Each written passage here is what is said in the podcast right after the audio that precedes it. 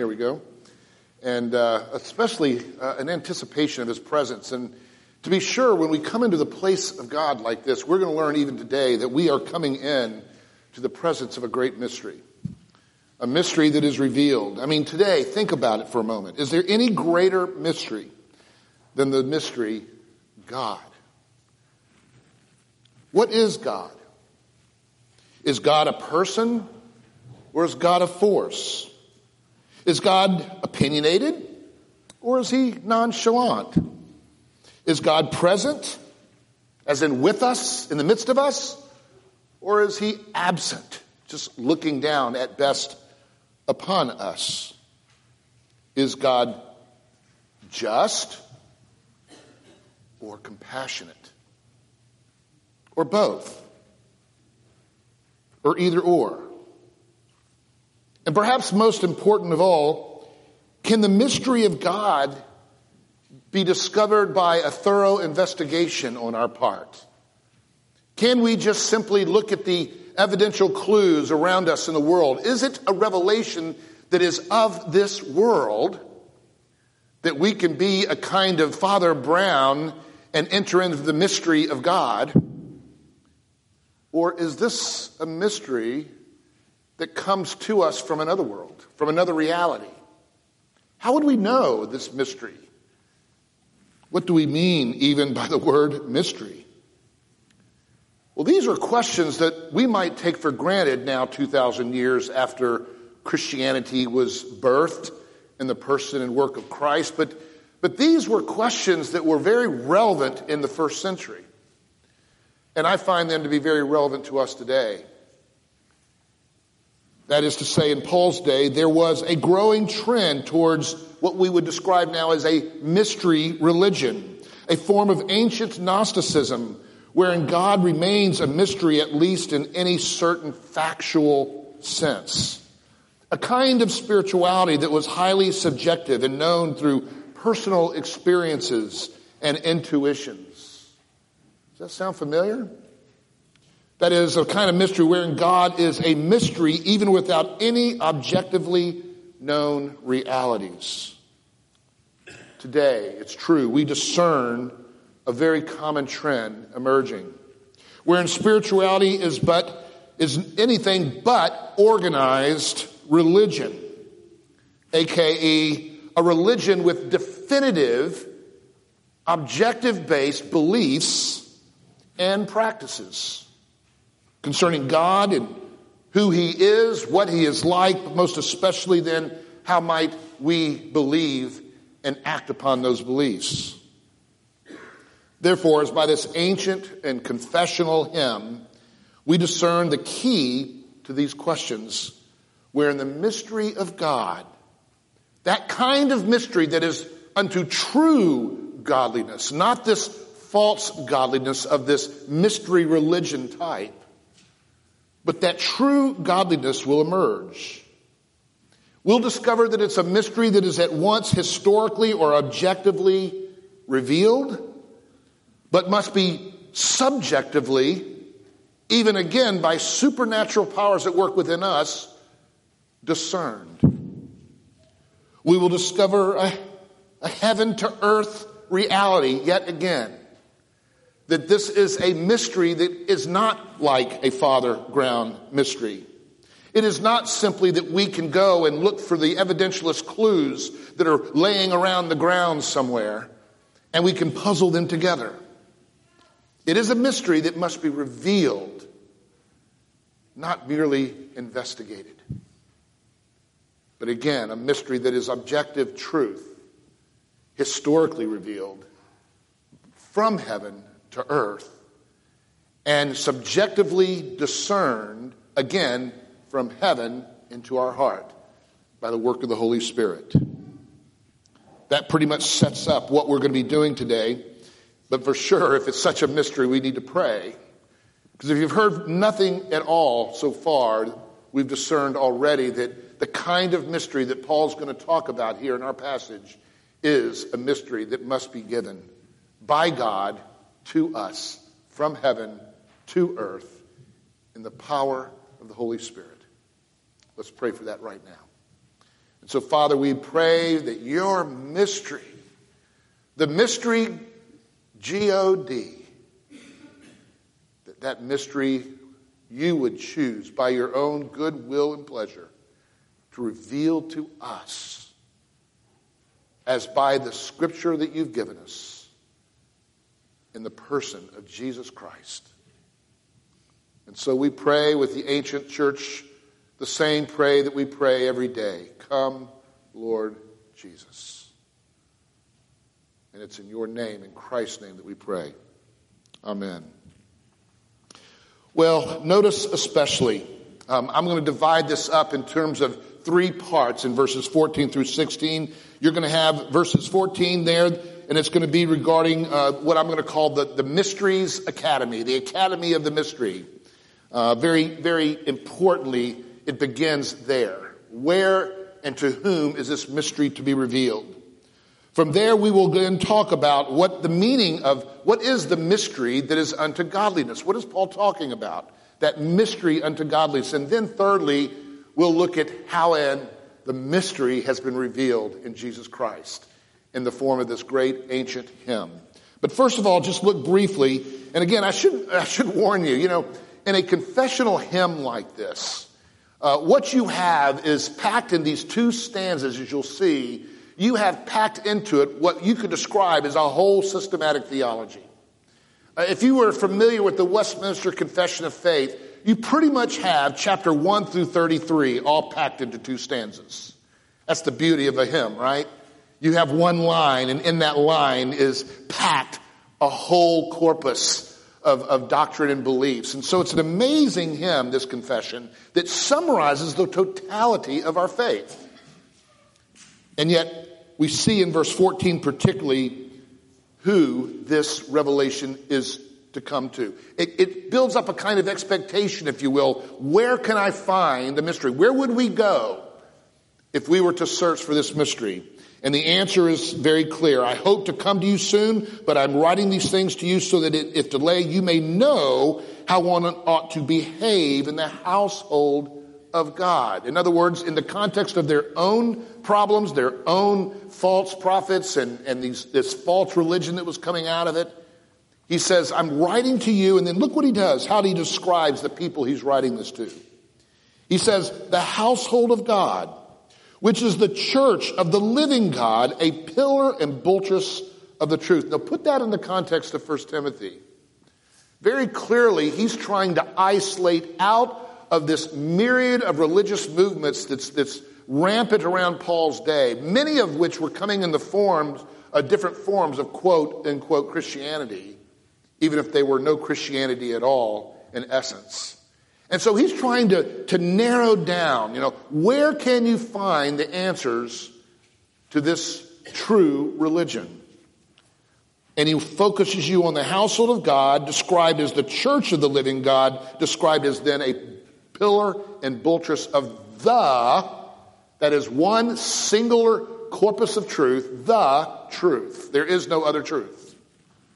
Very briefly, the household of God. This is interesting because Notice what the church is not.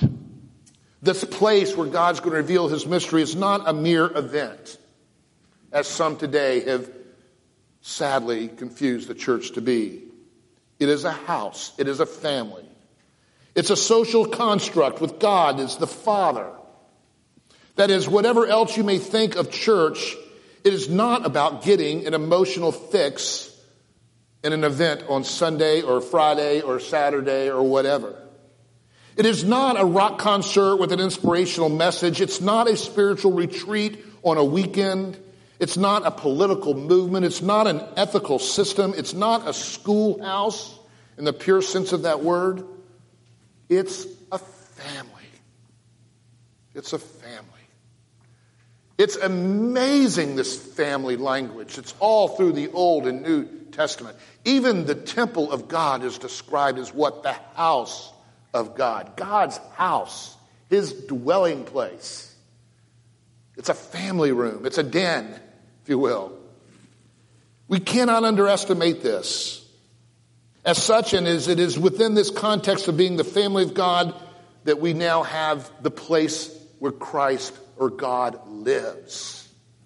It's the church, that is, of a living God, not a system. Again, not an ethic, not a politic. That's not true religion. Even if it, true religion may have impact in any of those things. But at its core, at the very core of this true religion, this mystery, it's the kind that's going to be revealed within this system of relationships we call a family. Thomas Oden once spoke about this coming out of modernity and the way we had kind of bastardized, if you will, true Christianity. He says it this way Where did we get the twisted notion that orthodoxy is essentially just a set of ideas rather than a living tradition of social experiences? Our stereotype of orthodoxy is that of frozen dogma, and it doesn't involve, of course, beliefs, and he wouldn't deny that. But where do those beliefs come from? How do we learn those beliefs? Well, he goes on to describe it rather than a warm continuity of human experience, of grandmothers teaching granddaughters, of feasts and of stories, of rites and of dancing. Orthodoxies are never best judged only by their doctrines, but more by their social products that qualify as their communities. They await being studied sociologically, if not also theologically. I love that. Maybe you're surprised to hear me say I love that, but I love that because I love doctrine. I love theology. I love ideas. And to be sure, there are ideas, but how would those ideas come to us? They come to us in the context of the family of God. We know about this family of God in Matthew 16 that, that this isn't just any old family that's constructed with, with some creativity on our part, but that it's divinely instituted. I will build my church, says Christ to Peter after Peter confessed Christ to be the Messiah. We know that that power is not of this world, the power that, that is in the church. It's a power not of this world. It's a binding and loosing on earth, that which is bound and loose in heaven. Put it simply, if someone were to ask you, why should we go to church? I know that's questions never asked. Everybody assumes that you should go to church. I know that. But just in case you might not know why you would say what you would say, just in case somebody out there is telling you that, oh, I don't need church, I don't like church, I'm spiritual, that's enough. Well, what would you say now? You'd say, well, without the church, it's like you don't have God living. You don't have God as your father. You don't have a family. You don't have the very context which is described here as the pillar and buttress of the truth. This is where it's preserved. This is where it's revealed. Without the church, in short, you will not discern the mystery of God. That's what Paul's saying here. And so, therein, the context. Wherein is it to be found within the life, this social movement of the Church of Jesus Christ? That brings us into this idea of mystery itself. You could say it's the mystery of all mysteries. Great indeed, he says. That is the greatest of all, all things, he, in, in effect of what this sentence says. Great indeed, greater than all other mysteries is this, quote, the mystery that is unto godliness. But notice what comes in between that. Great indeed, we confess. Herein we come to the introduction of this amazing hymn. A hymn that clearly was meant to be confessed. In fact, we confess it in this church, and we're going to do that today as we come to the Lord's Supper. But this is one of the confessions that we use. It's perhaps the first of, of any known confession in the church. It's right here, what we're about to read and yet likened into its day by virtue, if you were to read it in the Greek, there's a rhyme to it, there's a rhythm to it or a meter. It's clearly a hymn. That which was put forth in a way that was readily uh, memorized in singing, as was common in that day. We confess, that is more than we could speculate, more than we're just kind of guessing. But no, we confess, which pertains to the foundational belief of our life. This is, this is foundation of all the things that we base our life on, we base it on this. That's what this word confess means. When we confess our faith in the church, it's saying, this is what the core principle of my life is. If someone were to say, what's your kind of core value? What's your, what is it that you, Christian, believe that interprets and explains everything about your life? I would say, here it is. Here it is. I confess the mystery that is unto godliness. Boop, boop, boop, boop, boop. Notice unto godliness. This mystery, according to godliness, that is a mystery as related to the beliefs and practices of knowing God. You know, godliness sometimes, if you've been around the Christian block, can, can sound kind of moralistic. That's really not the word. Yeah, to be godly is to be a morally uh, holy person, perhaps. But it's really much deeper than that. To be godly is to know God and to act like it. It's those things pertaining to God, which is godliness. That which is pertaining to God. It's this mystery, God. And so, what is the mystery of all mysteries? That mystery according to godliness. Well, again, I want to make it clear. This is not a mystery that we can investigate, as it's not a mystery that's, that's within this world. This is not a Father Brown mystery or a crime mystery. This is not about Stonehenge and Bermuda Triangle and phenomenal mysteries, things which we could study natural history about, or we could try to look at little clues that have been left in a sequence of events in history. But rather, this is a kind of mystery of all mysteries. You know, it's not a puzzle that we can, can put together within our own limitations and the limited clues that we have within time and space. Why? Why? Well, see, a, a crime in a Father Brown mystery is something that happened in time and space. God, God is not so bound to that which He created, which is our time and space. There's something about God that is different from every other category of what we can know that there is to know. God stands out as different from every other kind of knowledge. You can never forget that. If God's God. If He's not God, then, and if He can be known through the kind of knowledge that I can know, uh, uh, solve a criminal case, then I'm not bound to that God, are you? That's not God. And so when we talk about God, we immediately get into the idea of revelation based mystery. A mystery that has to be known by a revelation a revelation is defined as that which comes from another world to our world. It's something that's supernatural, not natural. This trans-temporal, not temporal. Even if, though, for it to be revealed, it must come into our natural and temporal space and time. Now, this is getting heady, so I'm going to stop right there. Just enough for you to know that, that what we're not talking about is a Father Brown mystery story. But rather, we're talking about the mystery of all mysteries. And in this sense, we understand that here we have a revelatory mystery that, most, that must come to us both outwardly, manifest in history. It must come to us somehow from heaven to earth. So it's got to get to earth. So there's going to be an outward aspect of the revelation of God, but it also must be inward as to be received by a willing and participating heart. Both of those vents, revelation as is outwardly manifest, and notice that word manifest, outwardly manifest and inwardly received is a work of a heaven to earth event. It's a supernatural event in scripture.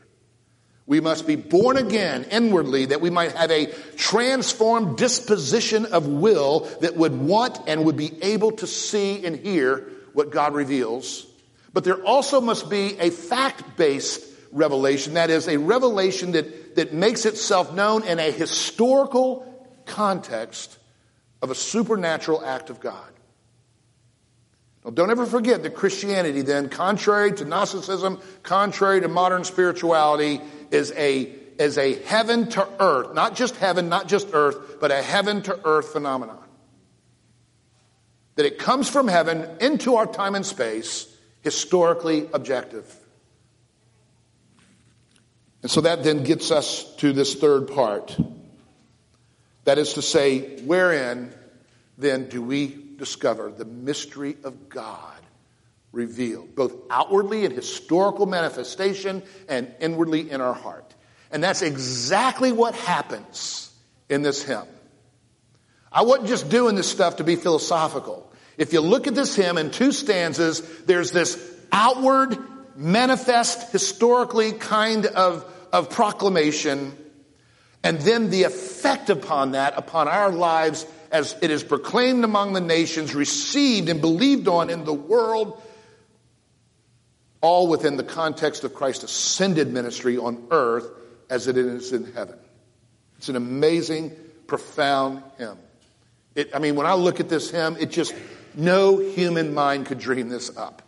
It is that profound. But here's the key.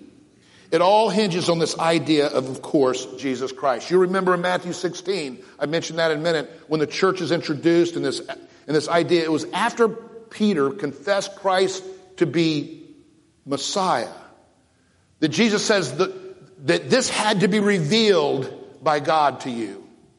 And it's in this context that he starts talking about this church, the context that's going to be built in order for that confession to be birthed over and over and over again this heaven to earth moment.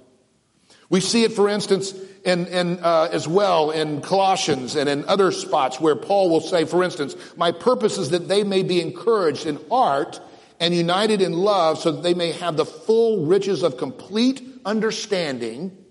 There it is. You can get the mystery revealed in order that they may know the mystery of God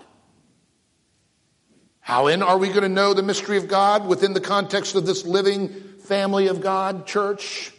Here it is, namely Christ, in whom are hidden all the treasures of wisdom and knowledge. That is a phenomenal passage that perfectly illustrates what Paul now is doing in this hymn. So too in Romans 16, he says, Now to him who is able to strengthen you according to my gospel and the preaching of Jesus Christ according to the revelation, not the investigation. Paul didn't say, Oh, I investigated all the clues of the world and I came to the conclusion Jesus Christ is God. No. He says, according to the revelation, he says, as preaching of Jesus according to the revelation of the mystery that was kept secret from long ago. And this is what we have here. Here in the confession concerning the mystery of God. Listen to it again. And if it were said in the Greek, you would hear the, the, the rhyme. And it's just beautiful. It's just beautiful and sacred. He was manifest in the flesh, vindicated by the Spirit, witnessed by angels proclaimed among the nations, believed on in the world, taken up in glory. Again, to break this down, there's two stanzas generally, three lines each. The first stanza sings to the objective historical revelation of God in Christ, incarnation, resurrection, and ascension, as witnessed to by the angels, both pertaining to the historical, that is within time and space, revelation of God in Christ, such as to reveal God both in his humiliation and his exaltation. It's all packed in. You see that in the second stanza, sings of God's ascension ministry that is ongoing through his church. Remember what we just engaged earlier. Concluding again with the theme of the church's ultimate glorification. Look at it more carefully, very, very briefly. First of all, we have this amazing statement. This idea that, that Christ was manifest in the flesh. Of course, he's talking about the incarnation of Christ. The incarnation, which is described as an act of humility on the part of God in Christ. We see that in Philippians 2, for instance. Have this mind among yourselves. And he goes on to say, but that was that God, it says, who though he was in the form of God, did not account equality with God a thing to be grasped, but emptied himself by taking the form of a servant, being born in the mere, you could almost put in there, mere likeness of men. And being found in human form, he humbled himself by becoming obedient to the point of death, even death on the cross. Everything about that line, manifested in the flesh, is the act of God taking upon himself in an act of humble condescension, bringing himself into the plight, into the sin, under the law, in the humiliation of humanity in their sin. It's an incredible statement which would be unpacked in sermons throughout the year in the church of Ephesus. I mean, easily that line is a five part sermon. Easily. You get the gist. The humility of God. Have you ever thought of God as humble? The humility of God that would manifest himself in our temporal space and time. But more than that, under the curse of the law, such that in solidarity to our sin, he might endure our curse and satisfy it perfectly and fully, exhausting the justice of God to its very end. The word we use is propitiation, to exhaust. This is your God, Church of Jesus Christ. God so humble that God, eternal, immortal, invisible, God, only wise, would manifest himself to you and me as a humble servant in the Son, the co equality Trinitarian Son of God, Jesus Christ. That's how this great hymn begins. Then it says, vindicated by the Spirit. Now, that word vindication, it's the word is also used that we talk about the word justification. Same word there. Vindicated, justified in, by the Spirit, clearly. He's speaking here of the resurrection. Paul will make it very clear in this passage in Romans how it is that the Spirit vindicated Christ by raising him from the dead. Romans 1 4. In that of, what was declared to be the Son of God in power according to the Spirit of holiness by his resurrection from the dead. God the Son did not remain in the grave. God the Son has got to be justified before history. Justified as being just and the justifier as being righteous, himself no cause for curse, and yet being cursed on behalf of the cursed. If he had laid in that grave, he would just be another martyr. And all, as much as we may be inspired by a martyr to faith, as much as we might, he might be a, a, a martyr as a moral exemplar to our faith, there would be no atonement of sin. It's not for the resurrection. And so here we have it manifest in the flesh, vindicated by the Spirit.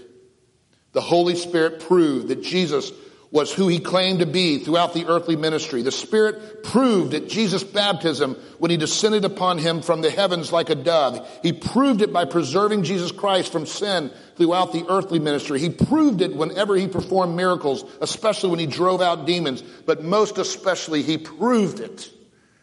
Jesus, the Christ, the Messiah, God in flesh dwelling, he proved it when he raised him from the dead. And remember, this is a historical fact.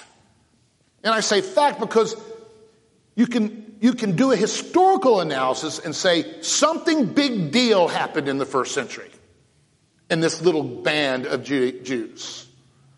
So much so that the whole world got turned upside down within 100 years. The whole world got turned upside down.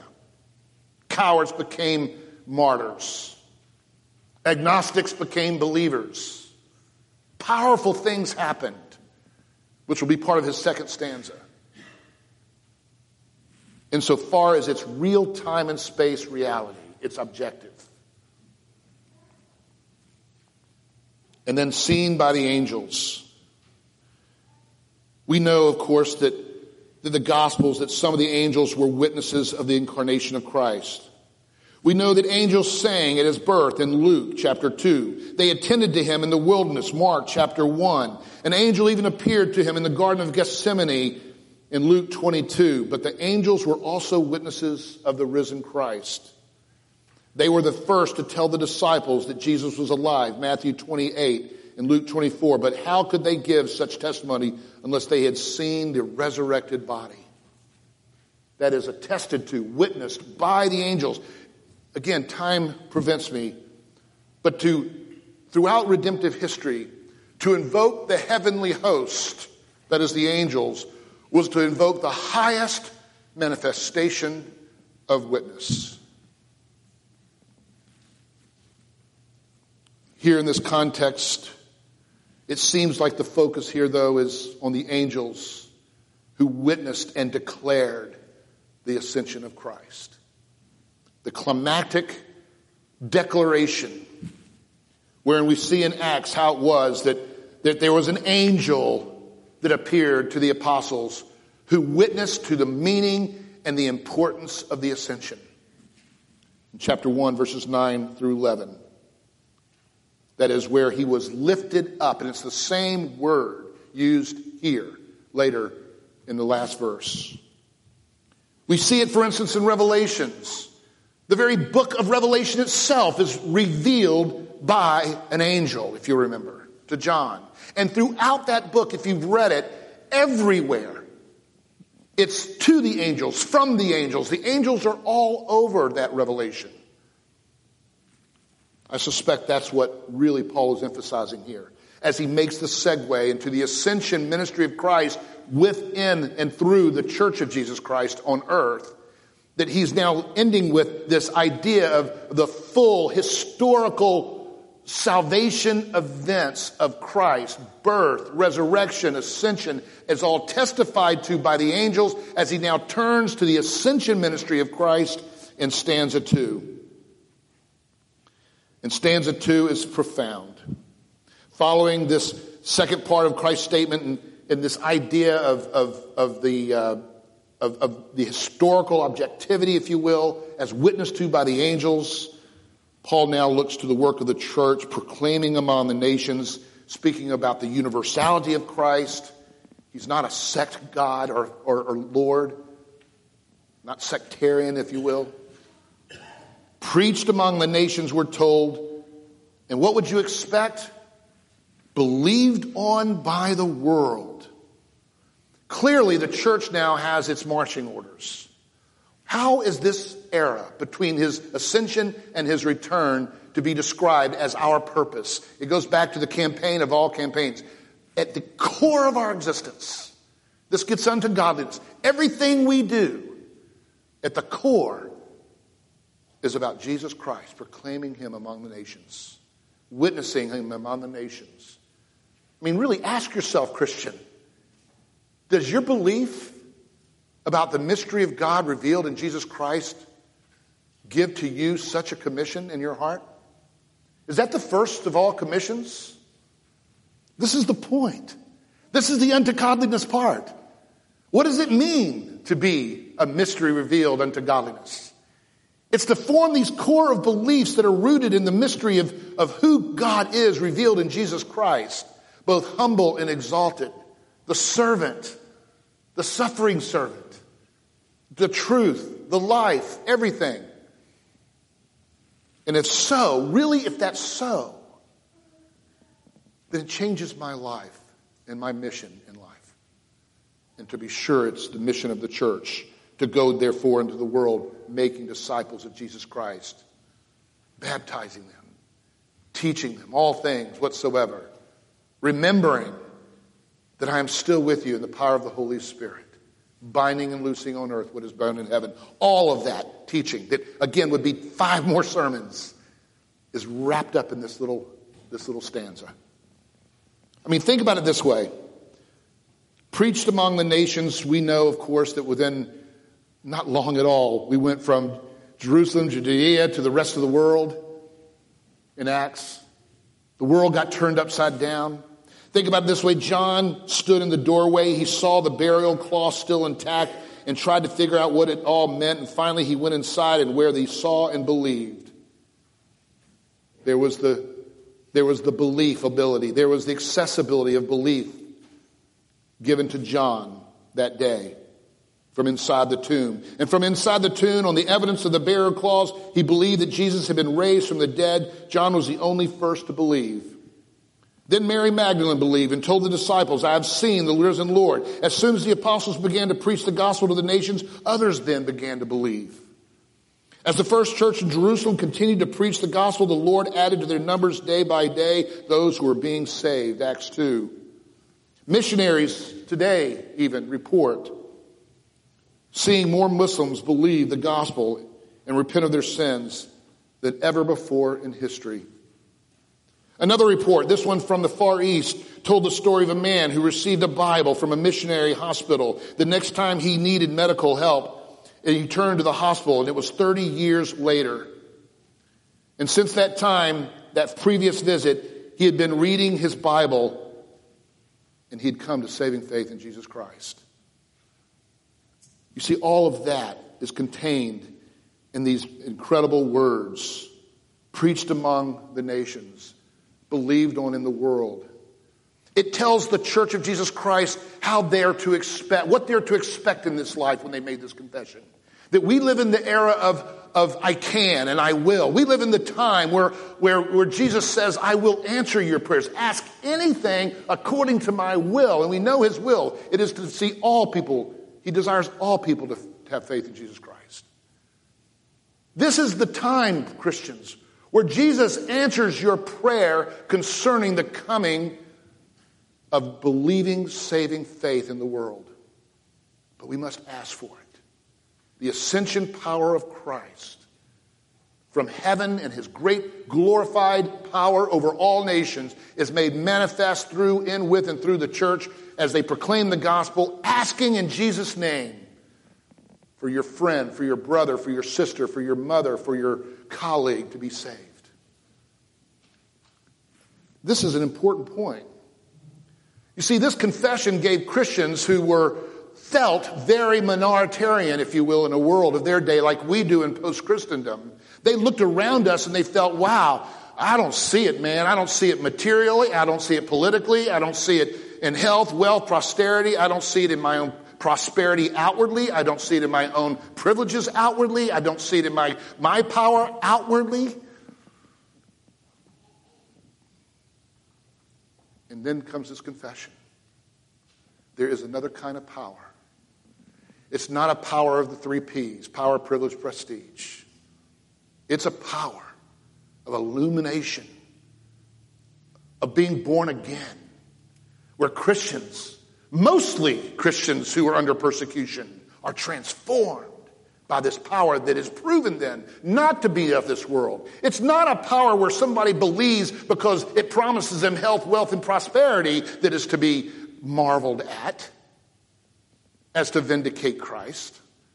It's the power of those who believe in the face of being humiliated and ostracized and marginalized where their faith might become a hindrance to their outward success. That's an amazing power. And that's what's being proclaimed here in this period of yes. Well, let me end this way. The truth that the church holds out to the world, this mystery unto godliness is something the church needs to really think deep about right now. Do we hold to this confession? I don't mean just say it. Do we hold to it? God, being God, all our knowledge of Him comes by divine revelation. Not your work of your hands, not your power, privilege, or prestige in this world. And yet, isn't aren't those sometimes the things that we are most busy about in our mission statements? God, being God, is not of this world. And therefore, all our knowledge of him comes by divine revelation, for it is impossible for us to know God without his willing to be known. God actively reveals himself through himself, through the incarnation of his Son among us as our Savior, and the power of his Holy Spirit has been given unto you, the church of Jesus Christ. Do you believe that, Christian? Really, do you believe that? Do I believe that? There's no God other than this self revealed God. And there's no revelation of God apart from the fulfillment of his eternal purpose in his saving and reconciling acts in the life, death, resurrection, and ascension of Jesus Christ, now proclaimed among the nations. That's the only power that is unto salvation. Do you believe that, my precious friends, brothers, sisters, co laborers in Christ? These are words penned by T.F. Torrance the words I just quoted. That is to say that if we believe it, what do we know then about God as our confession? I put the words up there. Well, you know a lot about God now. If you know Christ as revealed through the Gospels of Jesus Christ, you know the words of Jesus are the voice of God. The tears of Jesus are the pity of God. The wrath of Jesus is the judgment of God. All believers confess with adoring praise that in their most sacred hours, God and Christ merge together. They are morally indistinguishable in their identity. When in secret we look into God's face, still it is the face of Christ that rises up before us. H.R. Mackintosh. What do we know about God? Look upon Christ. What should it, how should it impact us to know God as revealed in Christ? It should both humble us and exalt us. Humble us in that we can't, by our own works and mind, investigate God exalt us and that God has chosen out of his infinite mercy to reveal himself to you if in fact you have saving faith. How do we know that we know God? Well, we would know it and that it would humble us, not self exalt us. We would know it in that there's a sense in which while we know God, we know only that about God which He has chosen to reveal to us about himself, which we know is not the fullness of God. We know that there's many things about God that we don't know, and there are many ways of God that will still confound us. That's all right. For you see, we against the modern credo, if you don't know something fully, you don't know it at all, that's bunk when we talk about God. I know God in Jesus Christ, revealed by grace through faith by the supernatural gift of a new disposition that wants to know it. But I don't know everything there is to know about God. Even Paul, oh, the depths of the riches and the wisdom and the knowledge of God. How unsearchable are his judgments and how inscrutable are his ways. To know God is to humble us. To let God be God in circumstances that we can't understand. To let God be God when we come to the end of our confession and still find questions, because we will if, if it's done rightly. The mystery of God. How will it change us? It certainly would provide for us to know God, to really know God. We would have great energy for God. We would have great energy for God. God would not be a sideshow. It would not be something we do just, you know, at the end of our day, after our work, after our leisure. Oh, yeah, there's God. We would have great thoughts of God. We'd have great boldness for God. We would have great contentment in God. And finally, to know God through Christ will push us out of a dead orthodoxy. You know what dead orthodoxy is. One 19th century theologian, Thomas Peck and, and Stuart Robinson, who wrote this little editorial on the title True Conservatism, said this. He contrasted true knowledge of God, true, if you will, faith in Christ, as distinguished from what he called old fogeyism. You know what old fogeyism is, right? In Christianity, it's, that's when we worship the manners of, of Christianity. The practices, the traditions, the, you know, the, this is the way we do things. That's mannerism worship. But to know God is, is not this old daddyism, is, is another word for fogeyism. Doing it what our fathers, the way our fathers did it. It's going to ever be going back to God, who He is, knowing Him. What is His nature? What has He revealed about Himself? How then do we proclaim that among the nations? How then do we practice that in our worship? To rediscover the first principles of our religion and not the manners and the practices of our religion as the first principles. That's where it all gets wrong. That's what's going to happen in this church if we go towards dead orthodoxy. This church becomes the church of how we at CPC do things.